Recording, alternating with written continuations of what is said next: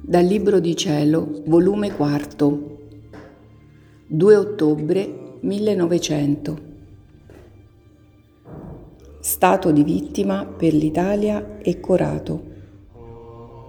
Temendo che non fosse più volontà di Dio il mio stato, nel venire il benedetto Gesù ho detto, quanto temo che non fosse più volontà vostra il mio stato, perché veggo che mi mancano le due cose principali che mi tenevano legata, cioè il patire e la mancanza della vostra presenza.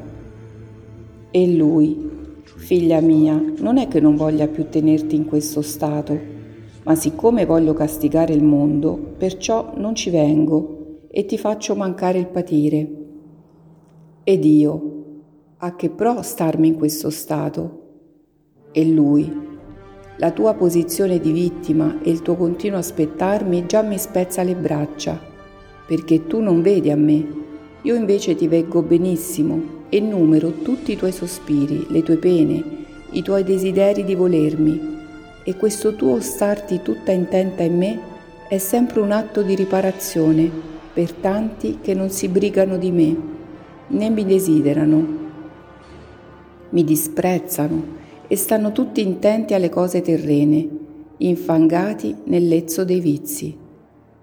Onde il tuo stato, essendo tutto opposto a loro, viene sempre a spezzare la giustizia, tanto che tenere in te questo stato ed incominciare le guerre sanguinose in Italia mi riesce quasi impossibile.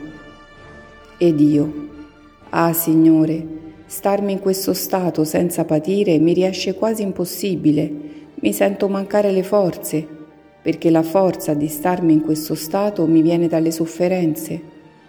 Onde, mancandomi queste, qualche giorno, quando non ci venite, io cercherò di uscirmene, ve lo dico prima, a ciò non vi dispiacciate.